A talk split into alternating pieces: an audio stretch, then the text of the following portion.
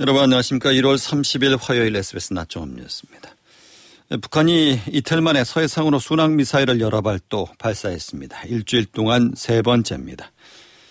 정부가 이태원 참사 특별법에 대한 재의 요구안을 의결했습니다. 유족들은 정부를 용서할 수 없다며 반발했습니다.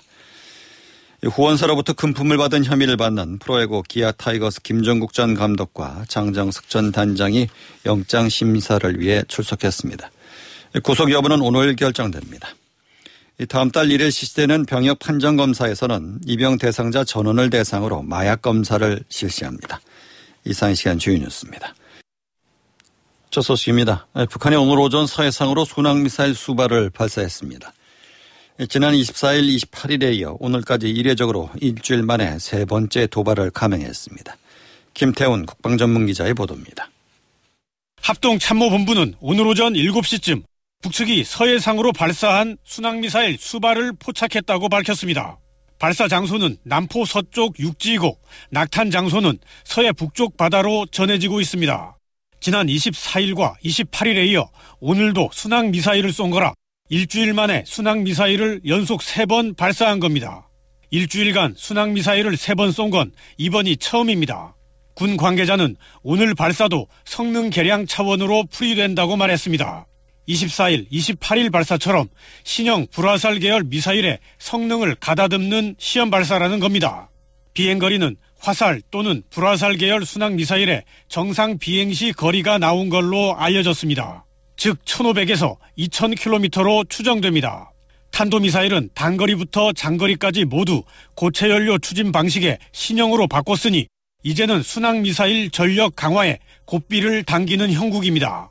순항 미사일은 탄도 미사일에 비해 느리지만 낮은 고도에서 변칙적인 기동을 해 탄도 미사일보다 요격이 어렵습니다. SBS 김태훈입니다. 정부가 오늘 국무회의를 열고 이태원 참사 특별법에 대한 제2 요구권을 의결했습니다. 다만 피해자와 유가족에 대한 배상을 신속 지원하고 피해 지원위원회를 설치하기로 했습니다. 정혜경 기자의 보도입니다. 오늘 오전 한덕수 국무총리가 주재한 국무회의에서 이태원 참사 특별법에 대한 제2요구권, 즉 거부권이 의결됐습니다. 지난 9일 국회 본회의를 통과하고 법안이 정부로 이송된 지 11일 만입니다. 정부는 특별법이 기본권을 과도하게 침해할 소지가 크다고 지적했습니다. 동행명령과 압수수색을 의뢰할 수 있는 특별조사위원회의 권한이 헌법 질서에 부합하지 않는다는 겁니다. 또 위원회를 구성하는 11명의 위원을 임명하는 절차에서도 공정성과 중립성이 훼손될 수 있다고 주장했습니다. 다만 정부는 참사 관련 민형사 재판 결과 확정 전부터 유가족과 피해자에 대한 배상 절차를 신속하게 진행하기로 했습니다. 참사로 피해를 입은 근로자에 대한 치유 휴직을 지원하는 등 일상 회복을 위한 재정적, 심리적 지원을 확대하겠다고 밝혔습니다. 또 희생자들에 대한 추모 공간 설립을 추진하고 이태원 지역을 중심으로 경제 활성화 방안을 마련하겠다고 밝혔습니다. 이번 국무회의 의결에 따라 윤석열 대통령이 이태원 참사 특별법의 거부권을 행사하면 취임 이후 1년 8개월여 만에 아홉 번째로 거부권을 행사하게 됩니다. SBS 정혜경입니다. 이태원 참사 특별법의 제2요구권, 즉 거부권 행사안이 의결됐다는 소식에 이태원 참사 유족들은 정부를 용서할 수 없다며 반발했습니다.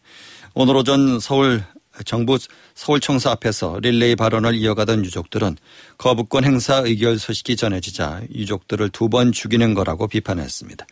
이어 정부 서울청사 정문 안으로 진입을 시도했고 일부 유족들은 바닥에 주저앉거나 쓰러지기도 했습니다. 예, 유족들은 오후에는 서울시청 분향소 앞에서 기자회견을 열고 이태원 특별법이 헌법을 훼손한다는 정부의 입장은 받아들일 수 없다고 거듭 비판했습니다. 예, 구속영장이 청구된 프로야구 기아 타이거즈의 김정국 전 감독과 장정석 전 단장의 구속 여부가 오늘 결정됩니다. 두 사람은 특정 업체가 구단 후원서로 선정되는 데 관여해서 뒷돈을 수수한 혐의를 받고 있습니다. 한상희 기자의 보도입니다. 프로야구 기아 타이거즈 김종국 전 감독과 장정석 전 단장이 구속 전 피의자 심문을 받기 위해 서울중앙지법에 출석했습니다. 두 사람 모두 취재진 질문에 입을 열지 않았는데 심문은 같은 법정에 한 명씩 들어가 시간차를 두고 진행됐습니다. 검찰은 재작년 8월 기아 타이거즈가 한 커피 업체와 맺은 후원 협약을 전후해 이들에게 대가성 금품이 건네진 정황을 파악한 것으로 전해졌습니다. 김전 감독은 해당 업체 관계자로부터 여러 차례에 걸쳐 억대의 금품을, 장 전 단장은 김 전 감독과 함께 수천만 원을 받은 것으로 보고 배임 수재 등 혐의를 적용했습니다. 이번 의혹은 장 전 단장이 피의자로 지목된 선수 뒷돈 요구 사건 조사 과정에서 드러났습니다. 지난해 4월 한국야구위원회 KBO는 장 전 단장이 현재 LG 트윈스 소속인 박동원 선수에게 FA 협상 과정에서 뒷돈을 요구한 정황이 있다며 검찰에 수사를 의뢰했습니다. 이후 검찰의 압수수색 등이 이뤄지며 후원사 뒷돈 의혹이 추가로 포착된 겁니다. 장 전 단장에게는 박 선수에게 뒷돈을 요구했다는 배임수재 미수 혐의도 함께 적용된 것으로 전해졌습니다. 김정 감독은 구단 측에 감독은 후원업체 선정 과정에 개입할 수 없고 받은 금품도 대가성이 없어 무죄를 입증할 수 있다고 주장한 것으로 전해졌습니다. 두 사람의 구속 여부는 이르면 오늘 저녁쯤 결정될 전망입니다. SBS 한성입니다. 검찰이 메리츠증권 임직원들이 서로 대출을 알선해주고 대가를 주고받았다는 의혹과 관련해 강제 수사에 나섰습니다. 서울중앙지검은 오늘 서울 여의도 메리츠증권 본점과 임원 박모 씨 주거지 등에 검사와 수사관을 보내 압수수색을 진행하고 있습니다.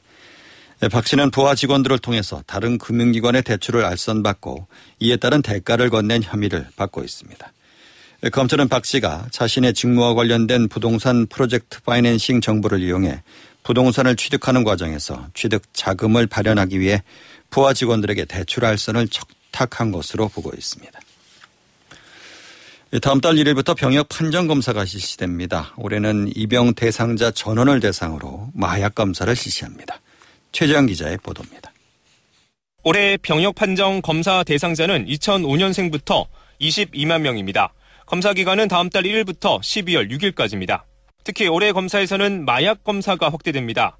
기존에는 문진표에 해당 항목에 체크한 천여 명 정도에 대해서 실시하던 마약 검사를 입영 대상자 전원으로 확대합니다. 검사하는 마약 종류도 필로폰, 코카인, 아편, 대마초, 엑스터시 기존 다섯 종류에서 벤조디아제핀, 케타민 두 종류가 추가됐습니다.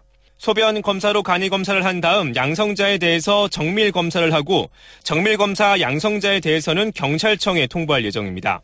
검사 규칙 개정을 통해 의료기술 발달로 군 복무가 가능하다고 판단되는 편평족, 난시 등에 대해서는 판정 기준을 조정하고 우울증과 같은 정신질환은 기준을 엄격하게 적용하기로 했습니다. 트랜스 여성이 6개월 이상 호르몬 치료를 받지 않으면 4급 판정을 받아 사회 복무요원으로 복무하고 예비군 훈련을 받도록 조정합니다. 변형 면탈의 수단으로 악용된 뇌전증 등 특정 질환에 대해서도 검증을 한층 강화하기로 했습니다.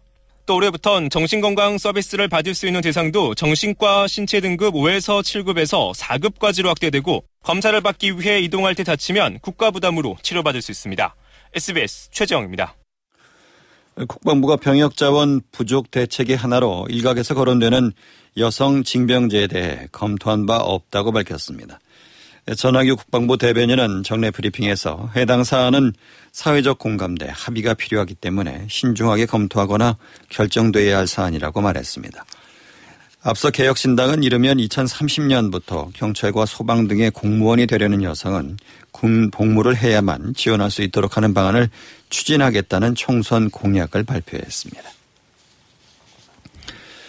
서울시가 법인 택시 회사를 대상으로 전액 관리제 이행 실태 전수 조사를 진행 중인 가운데 1단계 긴급 점검에서 조사 대상인 21개 회사 모두 임금 공제 등의 위반 사항이 적발됐습니다.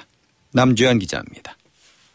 택시기사들의 안정적인 근로 환경 확보를 위해 서울시가 전액 관리제 실태를 조사했습니다.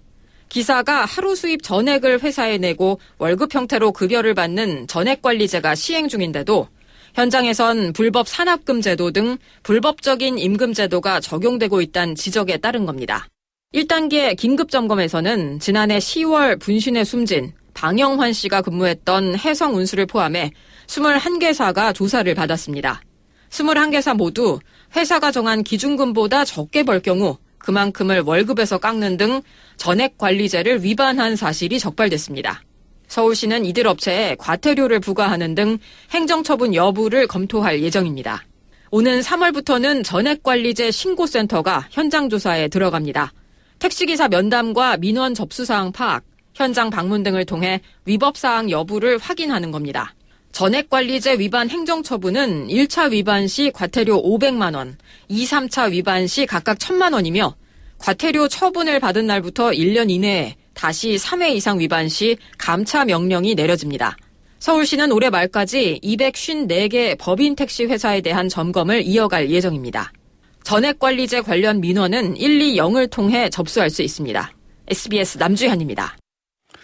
네, 서울시가 고령자를 위한 새 임대주택 공급 모델인 어르신 안심주택을 도입해 주변 시세의 30에서 85% 수준으로 주택을 공급합니다.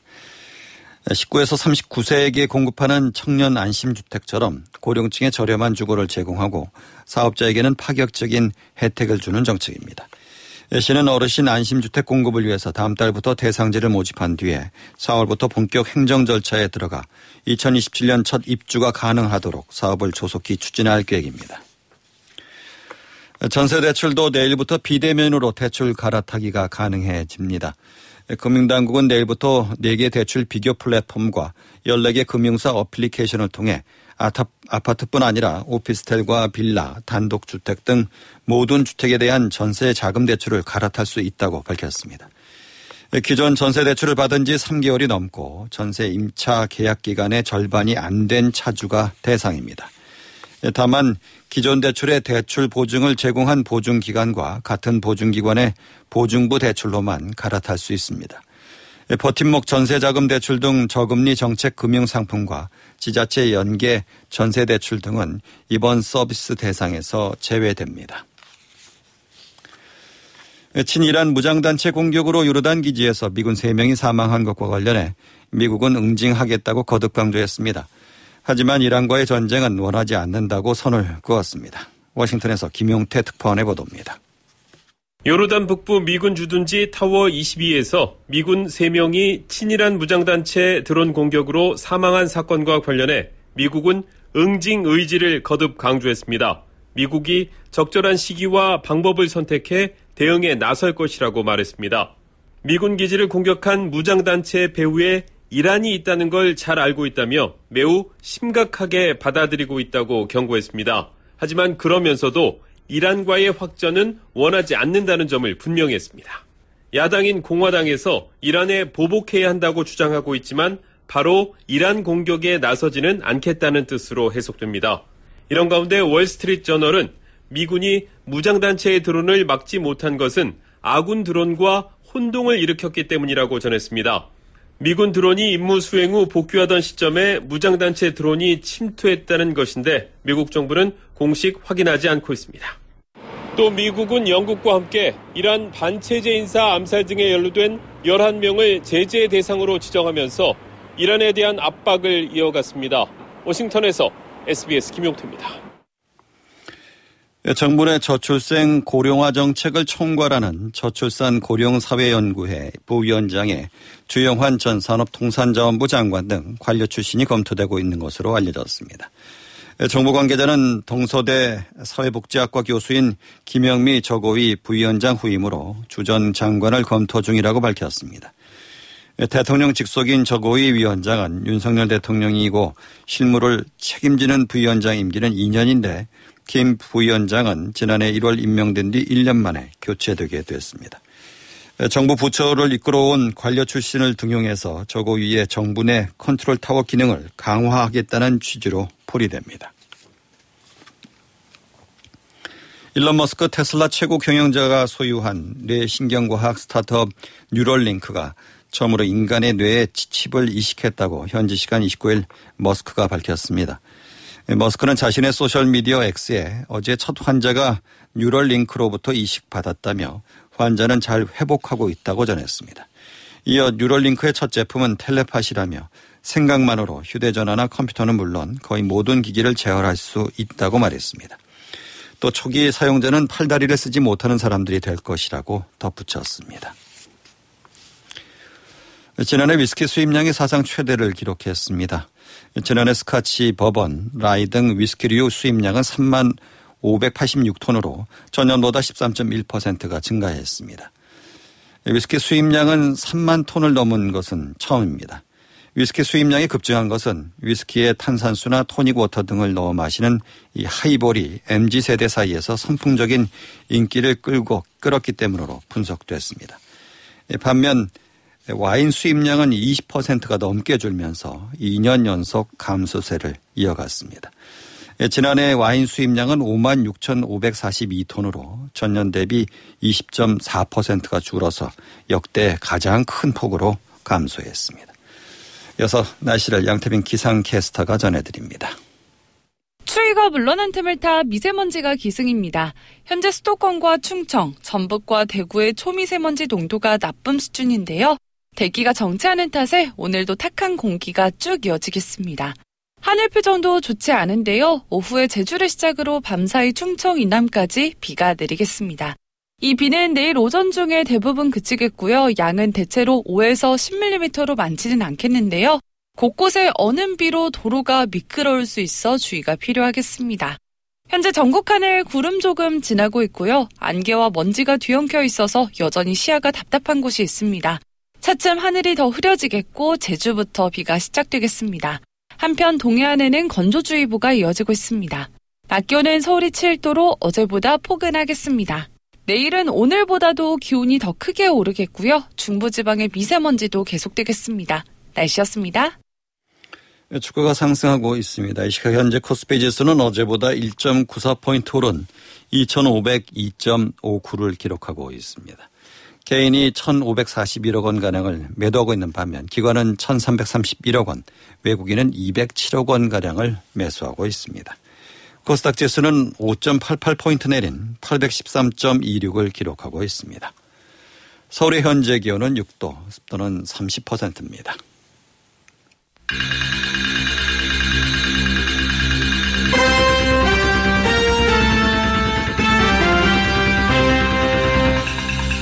SBS 낮종업 뉴스 진행의 박광범이었습니다.